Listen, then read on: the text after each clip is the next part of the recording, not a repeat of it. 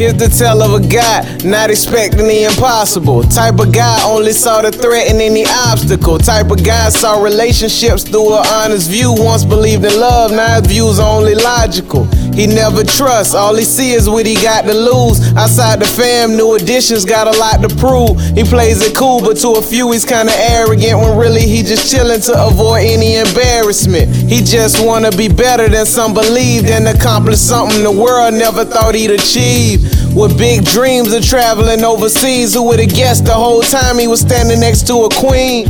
How they met was the craziest thing. They was on two different paths, both chasing a dream. It was at a radio station one day they would meet. He didn't think she was the one, just was very unique.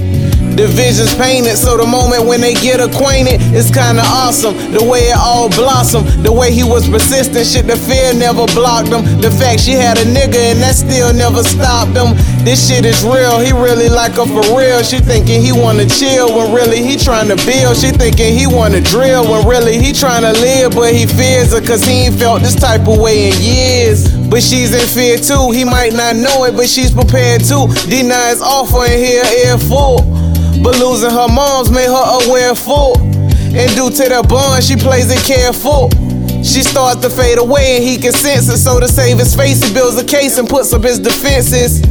So now when they talking so much tension, but when they don't, he feel like something missing. He hates it, but because of his name, he won't say shit. He fakes it. With the situation, he just embraces, he takes it. Cause even in the end, if she makes it, only thing he really wanted was to push her to greatness. He likes it. Thank you.